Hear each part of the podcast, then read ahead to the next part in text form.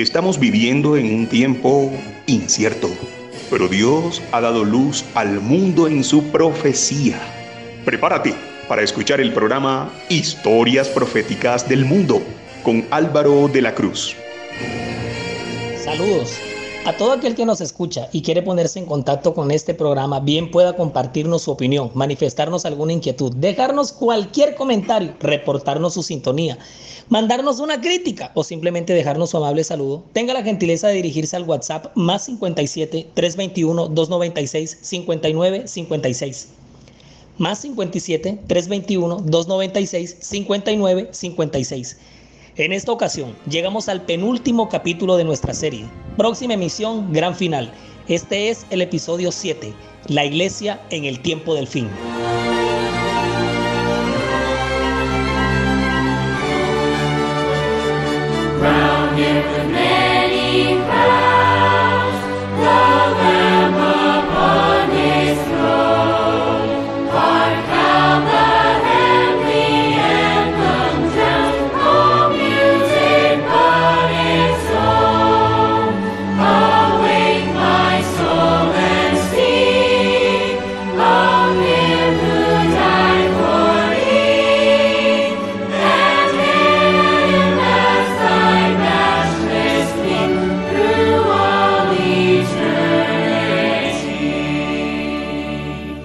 Episodio anterior vivimos la emoción del tsunami bárbaro que se vino por el efecto de la reforma, la gran reforma protestante del siglo XVI. Personajes conocidos en la historia profética como John Wycliffe, Martín Lutero, Juan Calvino o Ulrico Zwinglio y otros no tan resaltados comúnmente como Claudio de Turín, Arnoldo de Brecha, Pedro de Burís o Petrarca se hartaron simplemente así de sencillo se cansaron de los desmanes del papado, sus arrogancias y sobre todo algo que los mantuvo indignados fue el desplazamiento que le dieron al mensaje cristiano para la iglesia que se ha encontrado desde siempre en las escrituras. Y como encima y por encima de eso se colocó la tradición, dogmas humanos, escuelas humanistas y filosóficas. Y a la Biblia la mandaron a la porra y quedamos amarillos como el caballo del cuarto sello. Pero cuando la reforma levanta la ola que levanta, el papado levanta la contrarreforma con los jesuitas a la cabeza. Es decir, el plan de exterminio a los reformistas. Y es que, eh, miren, en 50 años la reforma había alcanzado a toda Europa, apoderándose de la mayor parte de Alemania, Suiza, los Países Bajos, Escandinavia, Inglaterra, Escocia, Bohemia, Austria, Hungría y Polonia, y ganando terreno en Francia fue un golpe tremendo para la Iglesia romana, que a su vez organizó la contrarreforma.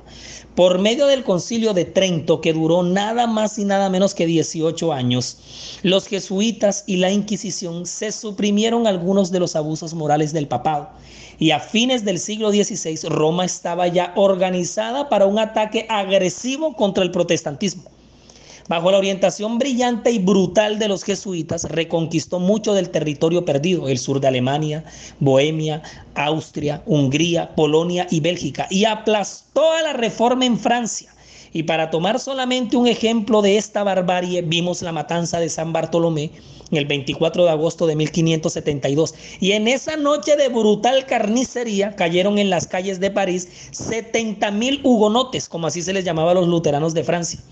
Es por eso que en el quinto sello de Apocalipsis 6, que corresponde a esta época, encontramos a las almas debajo del altar, clamándole a Dios, rogándole porque se haga justicia en medio de esta carnicería. En el caso de los ingleses, Inglaterra definitivamente repudió la autoridad papal y es ahí donde tenemos la figura de Enrique VIII, quien se asumió el título de cabeza suprema y siendo Thomas Cramer el arzobispo de Canterbury, fue con quien empezó la reforma en Inglaterra y de aquí sale la iglesia anglicana que palabras más, palabras menos son los reformistas ingleses. Y la iglesia anglicana se restableció en la forma en que ha seguido hasta ahora. De la iglesia anglicana vinieron luego los puritanos y los metodistas. En el caso de Escocia, la reforma estará bajo la cabeza de Juan Knox.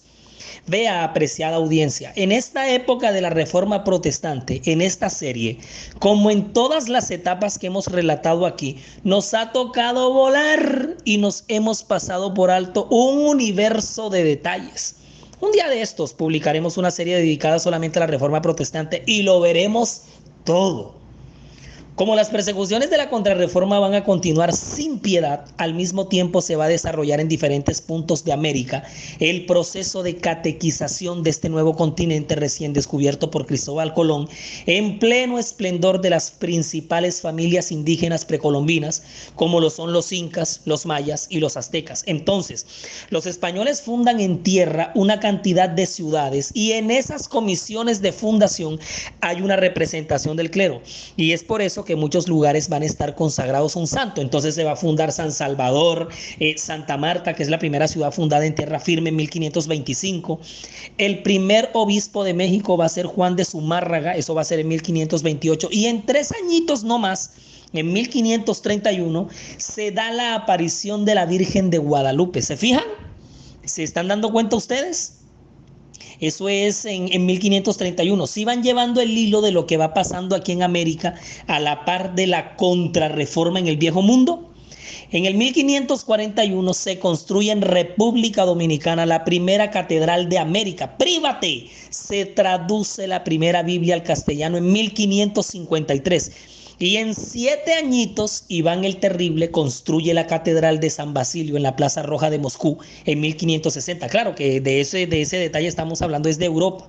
Se construye la Catedral de Ciudad de México y la Catedral de Puebla, la Catedral de Lima en Perú, la del Cusco. O sea, donde brillaban los monumentales santuarios de los incas, mayas y aztecas, se fundan las grandes catedrales romanas es el proceso de catequización de América. Y aprovechando que ya se tenía conocimiento que había un continente nuevo y que en Centro y Suramérica, donde conquistan los españoles, se está dando todo este desarrollo y en Norteamérica están colonizando los ingleses, los ingleses llegan a Norteamérica un siglo después de los españoles, porque en Europa, Inglaterra, Francia y Holanda se estaban pero matando en sus guerras religiosas, la contrarreforma.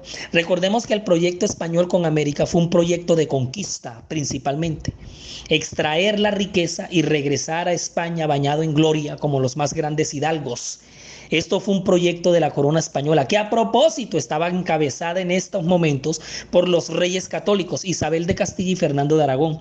Pero en el caso de los ingleses que llegarán a Norteamérica a partir de sus guerras religiosas, lo que hacen es establecerse ahí, no con el mismo proyecto de España, su proyecto es religioso. Surge entonces en Europa, en 1620, para ser más exactos, la, la figura de William Brewster Acuérdense siempre de ese nombre, William Brewster, quien organiza una expedición ultramar de huida de, de las sangrientas persecuciones de la contrarreforma. Y la embarcación que zarpa, liderada por él, se llamó el Mayflower.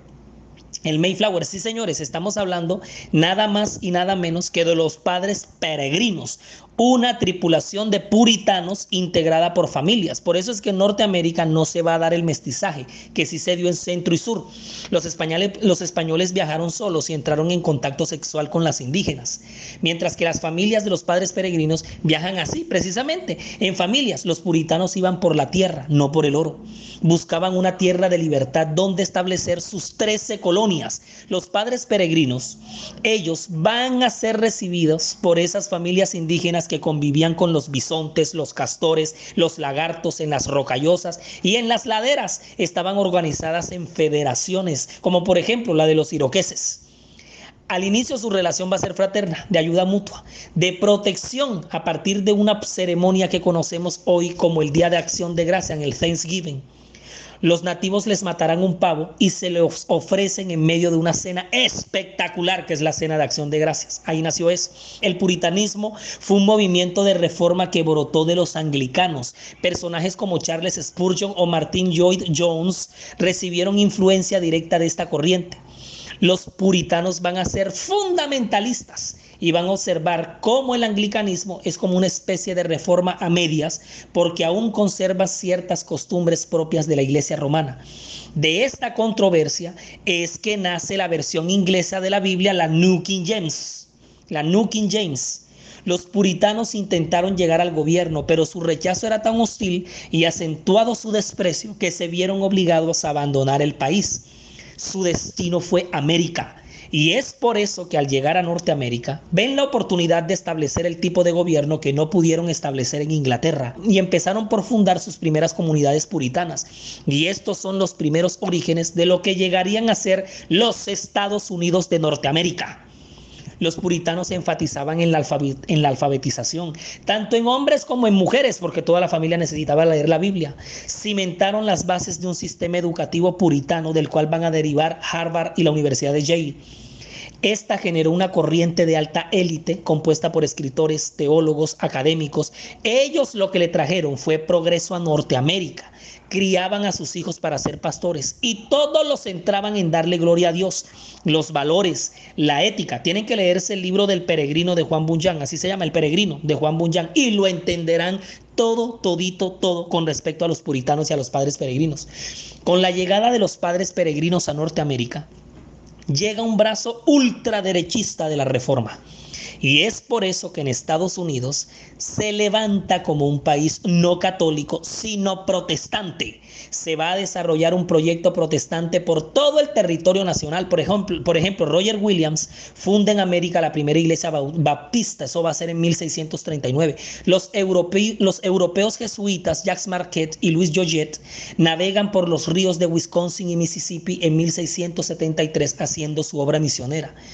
John Wesley, por su parte, funda la primera congregación metodista. Eso fue el primero de mayo de 1739. En 1740, Jonathan Edwards es el pionero del gran despertar cristiano en todos Estados Unidos y se levanta por todo el ancho y largo del país un movimiento de reavivamiento religioso impresionante a, partir del cual van a surgir los primeros pasos de grandes cuerpos religiosos en el seno de los Estados Unidos que sobreviven hasta nuestros días, pero se da un reseteo en la historia profética del mundo porque se abre el sexto sello del Apocalipsis, teniendo como apertura dos eventos muy cercanos, el uno del otro que son el gran terremoto de Lisboa y la herida de muerte al papado por la Revolución Francesa. Y entramos en el tiempo del fin.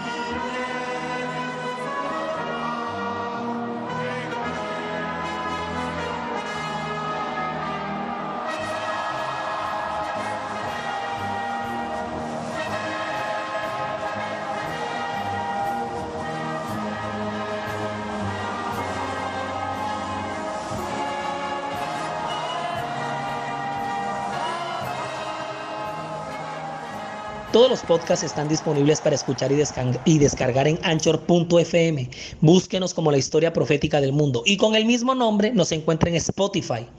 La historia profética del mundo está también en YouTube. Siga nuestra cuenta. Dele like a los videos y active la campanita de notificaciones para que le llegue de inmediato cualquier contenido que se vaya compartiendo.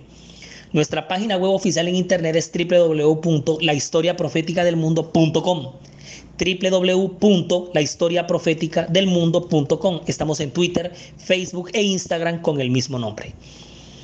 El primero de noviembre de 1755 es la fecha en la que se da apertura al sexto sello del Apocalipsis. Y el sexto sello de la del Apocalipsis está compuesto por tres señales naturales que le anunciarían al mundo que ya arrancábamos como una especie de recta final en este mundo, luego de la cantidad de cosas que se han relatado aquí en estos siete episodios. Y en dicha recta final se iba a levantar el remanente de esta iglesia que en la profecía ha sufrido de cuanta cosa. Y la primera señal natural que se va a soltar va a ser el gran terremoto de Lisboa el primero de noviembre de 1755. Miré cuando abrió el sexto sello y he aquí hubo un gran terremoto, eso lo dice Apocalipsis 6:12. Se le conoce como el terremoto de Lisboa, pero se extendió por la mayor parte de Europa, África y América. Se sintió en Groenlandia, en las Antillas, en la isla de Madera, en Noruega, en Suecia, en Gran Bretaña y hasta en Irlanda abarcó por lo menos 10 millones de kilómetros cuadrados. La conmoción fue casi tan violenta en África como en Europa. Gran parte de Argel fue destruida y a corta distancia de Marruecos, un pueblo de 8 a 10 mil habitantes desapareció en el abismo. Un espeluznante tsunami barrió las costas de España y África, sumergiendo ciudades y causando inmensa desolación. Fue en España y Portugal donde la sacudida alcanzó su mayor violencia. Se cuenta que en Cádiz la oleada llegó a 60 pies de altura. Algunas de las montañas más importantes de Portugal fueron sacudidas hasta sus cimientos y algunas de ellas se abrieron en sus cumbres, que quedaron partidas de un modo asombroso. En tanto que trozos enormes se desprendieron sobre los valles adyacentes. Se tiene conocimiento que de esas montañas salieron llamaradas de fuego en Lisboa, se oyó bajo la tierra un ruido de trueno e inmediatamente después una violenta sacudida derribó la mayor parte de la ciudad. En unos seis minutos murieron 60 mil personas. El mar se retiró primero y dejó seca la playa. Luego volvió en una ola que se elevaba hasta 50 pies sobre su nivel normal. Entre los sucesos extraordinarios ocurridos en Lisboa durante la catástrofe, se cuenta la sumersión de un, nuevo malecón construido completamente de mármol y con ingente gasto. Un gran gentío se había reunido allí en busca de un sitio fuera del alcance del derrumbe general. Pero de pronto el muelle se hundió con toda esa gente que lo llenaba y ni uno de los cadáveres jamás fue encontrado en la superficie. Con este evento, con este evento dantesco con el que se abría el sexto sello, otro evento olímpico de dimensiones proféticas se va a producir, pero en otro punto. Liderando la Francia revolucionaria, Napoleón Bonaparte le pega semejante frenón, pero el señor frenón, como nunca había pasado y como nadie lo había hecho ni antes ni siquiera después la herida de muerte al papado. ¿Qué? ¿Qué? Así como lo oyeron, mijiticos. Pero, pero ¿cómo va a ser? ¿Cómo va a ser? Pues siendo, resulta, pasa y acontece que la Revolución Francesa fue el proceso de cambio político-social más importante que se produjo en toda Europa a finales del siglo XVIII. Estamos hablando de los años 1700. La burguesía apoyada por la sociedad popular buscaban derrocar el régimen que venía dominando y hacía rato y que este régimen dominante tenía como primera clase en la pirámide social del momento a nada más y nada menos que a la iglesia romana, a lo que se le llamaba el primer estado. La iglesia romana no pagaba impuestos, se alimentaba del diezmo que le devolvía la, la, sociedad popular, especialmente los campesinos, era dueña del poder judicial y además era la que dominaba el sistema educativo. Hágame el favor, en Francia era dueña de todo. Acuérdense que esta gente viene montada en el poder desde el 538, que ya lo vimos aquí. Y en la contrarreforma le dieron duro a los hugonotes. Entonces, la religión en Francia venía imponiéndose de manera tirana y supersticiosa razón por la cual se levantó un movimiento llamado la Ilustración, que no era sino otra cosa que la búsqueda del conocimiento intelectual, dejando de lado a la fe que había sido mal presentada por la iglesia y que según los ilustrados lo único que había traído era atraso las ideas de la ilustración habían sido inspiradas, entre otras cosas, por la fundación de los masones por Jim Anderson en Inglaterra en 1717 y por Adam Weishaupt en Alemania en 1776, quien fundó en ese año la Orden de los Illuminati. En Francia los grandes pensadores van a ser Voltaire, Rousseau, Montesquieu, sostendrán que el pensamiento humano, su inteligencia, bastaba para combatir toda esa superstición a la que venían sometidos. Sí, señor. Esos son los principios de la ilustración que van a desembocar en la Revolución Francesa. Es la época de la enciclopedia de Diderot y de D'Alembert. Es el siglo de las luces. Desembocó en una sociedad culta que no se dejaba someter por la religión y antes exalta la razón, la igualdad y la libertad. Es la ilustración francesa la que va a influir en el pensamiento global al punto que va a conllevar a la independencia de las 13 colonias americanas fundada por los padres peregrinos el 4 de julio de 1776 y nacen los Estados Unidos de Norteamérica. El 19 de mayo de 1780 se cumple la segunda señal del sexto sello de Apocalipsis 6. Y el sol se puso negro como tela de silicio y la luna se volvió toda como sangre. A esto se le recuerda como el día oscuro. Y en el mismo día, por la noche, se dio el fenómeno de la luna al enrojecerse como sangre. Mientras que en Francia, que está gobernando Luis XVI y su esposa María Antonieta, la monarquía absolutista se impone pero las revueltas frente al Palacio de Versalles se da la toma de la Bastilla y empiezan las decapitaciones a de cuanto burócrata se les atravesará al francés de a pie y las cabezas las van a exhibir en las plazas públicas. Aquí es cuando el señor, Guillotín se inventa un instrumento para, para decapitar gente al que le llamarán la guillotina. La voz de la revolución en la prensa va a ser por parte de Jean-Paul Marat, a quien van a asesinar tiempo después. Se da la declaración de los, derechos de, de, los derechos del hombre, se suprime el feudalismo y la apropiación de los bienes de la iglesia. Y es aquí cuando aparece la figura del gran general Napoleón Bonaparte quien para poder avanzar en sus planes de imperio, porque él se proclama emperador, tiene un obstáculo en el camino y es la religión representada por el papado, al que tiene que borrar de su paso sí o sí para poder conseguir sus triunfos. La guerra que se hizo en Francia contra la Biblia durante tantos siglos llegó a su mayor grado en días de la Revolución. Napoleón nombra a uno de sus generales estrella, para deponer el poder del papado. Luis Bertier. Era el año 1798 cuando esto pasa. Y en ese año entró en Roma un ejército francés que tomó preso al Papa Pío VI, el cual murió en el destierro en la isla de Valens. Napoleón a manera de mofa repitió lo mismo que hizo Domiciano con el apóstol Juan cuando lo desterró a la isla de Patmos y a este acto, que aunque no le quitó al papá, no, no borró al papado del mapa, pero sí le rebajó su poder de manera impresionante, porque hasta le quitaron sus estados pontificios y lo sacaron de ahí. A este hecho se le conoce en la profecía como la herida de muerte de la bestia. Y a pesar de haber elegido un nuevo papa al poco tiempo, la, jerarquía pontificia no volvió a alcanzar el esplendor y poderío que antes tuviera. Esta es de la herida de muerte de la bestia que aparece en Apocalipsis 13 y es también la caída del rey del sur en Daniel 11. Este calvazo que Napoleón le metió al papado en 1798 marcó el fin de los 1260 años de dominio del pontificado y aquí es donde arranca en la profecía el tiempo del fin. Y es a partir de este tiempo que las profecías de la Biblia, en especial las del libro de Daniel, se van a empezar a comprender. Dios mismo le ordenó al profeta Daniel sellar su libro, el cual sería comprendido en el tiempo del fin. Pero tú, Daniel, Cierra las palabras y sella el libro hasta el tiempo del fin. Muchos correrán de aquí para allá y la ciencia se aumentará. Eso está en Daniel 12:4. Y más abajo en el versículo 9 replica. Anda Daniel, pues estas palabras están cerradas y selladas hasta el tiempo del fin. Y complementa diciendo, muchos serán limpios y emblanquecidos y purificados. Los impíos procederán impiamente y ninguno de los impíos entenderá, pero los entendidos comprenderán. Las profecías de Daniel que quedaron selladas en el mismo librito, es el mismo librito que aparece abierto en Apocalipsis 10 y marca un despertar mundial por las profecías de Daniel y Apocalipsis.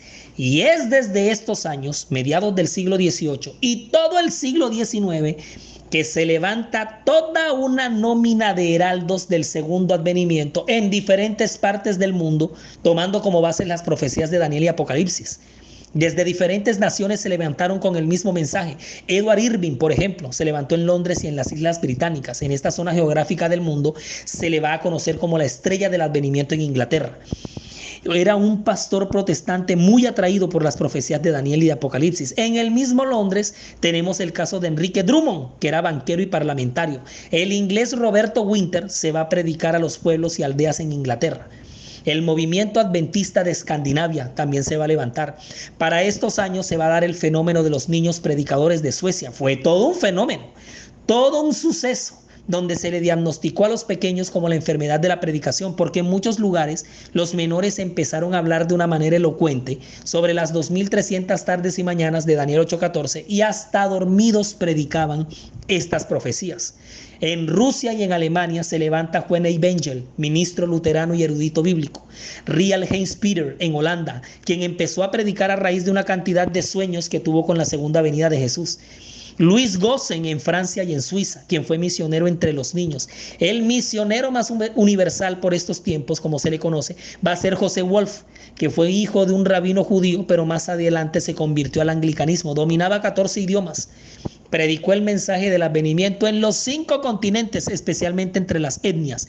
David Livingstone abrió el continente africano al cristianismo por estos años. Adoniran Hudson, quien tradujo la Biblia al birmano. Manuel Lacunza, sacerdote jesuita chileno, mensajero del advenimiento en Sudamérica. Todos estos instrumentos y otros más se levantaron en el mismo siglo, alrededor de la misma época, con el mismo tema las profecías de Daniel y Apocalipsis, pero el mensajero determinado por el mapa profético, pionero de la iglesia remanente del tiempo del fin, fue Guillermo Miller. a todas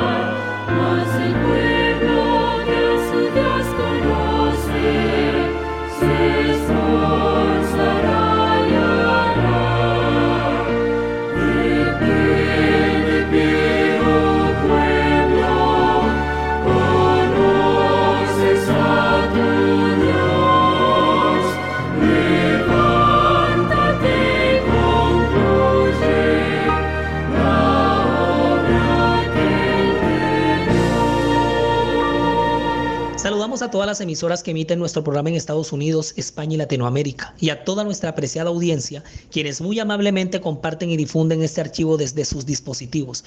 Un abrazo gigantesco para la Fundación Auros en Alemania.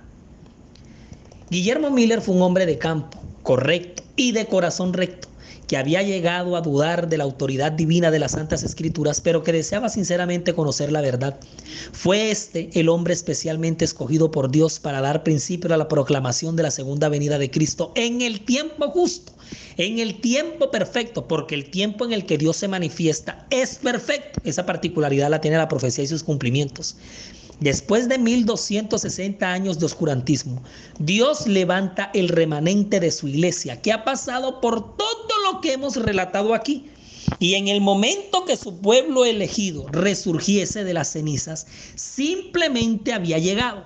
Y el primer peldaño, el primer granito de arena, el primer ladrillo para empezar a reconstruir la iglesia de la profecía en toda esta historia, lo va a colocar Guillermo Miller, quien se va a dedicar tarde, noche y mañana a buscar en la Biblia la verdad, solamente la verdad y nada más que la verdad se dedicó de manera diligente. La obra fue enriquecedora y rápidamente empezó a experimentar el trabajo de Dios en su vida.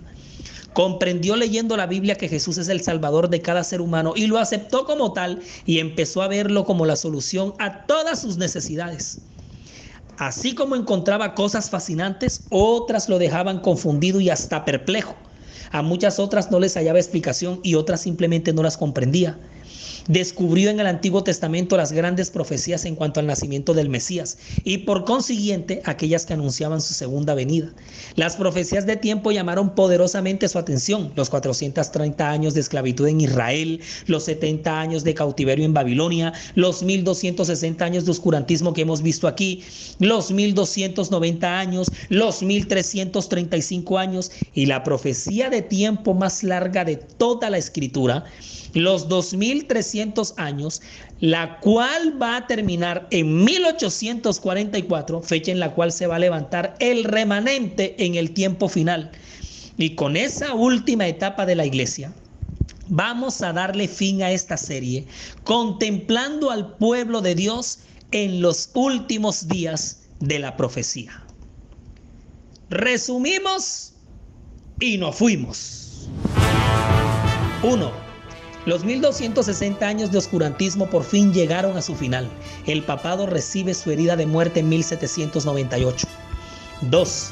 Francia y su revolución levanta una fuerte oposición a la religión y exalta el ateísmo.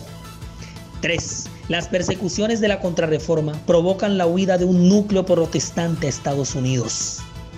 4. Estados Unidos entra en la profecía y se convierte en la tierra de libertad para el desarrollo de grandes religiones. 5. Reconociendo que Dios está al control de la historia de su pueblo y que vigila cada paso que éste dé. Produce para ustedes Daniela Ponte, diseña y grafica Mike Vanegas, relata Álvaro de la Cruz. Y pedimos en oración que tanto ustedes como nosotros adoremos al Señor en espíritu y en verdad. Próximo capítulo, episodio final. Próxima serie, el último mapa profético.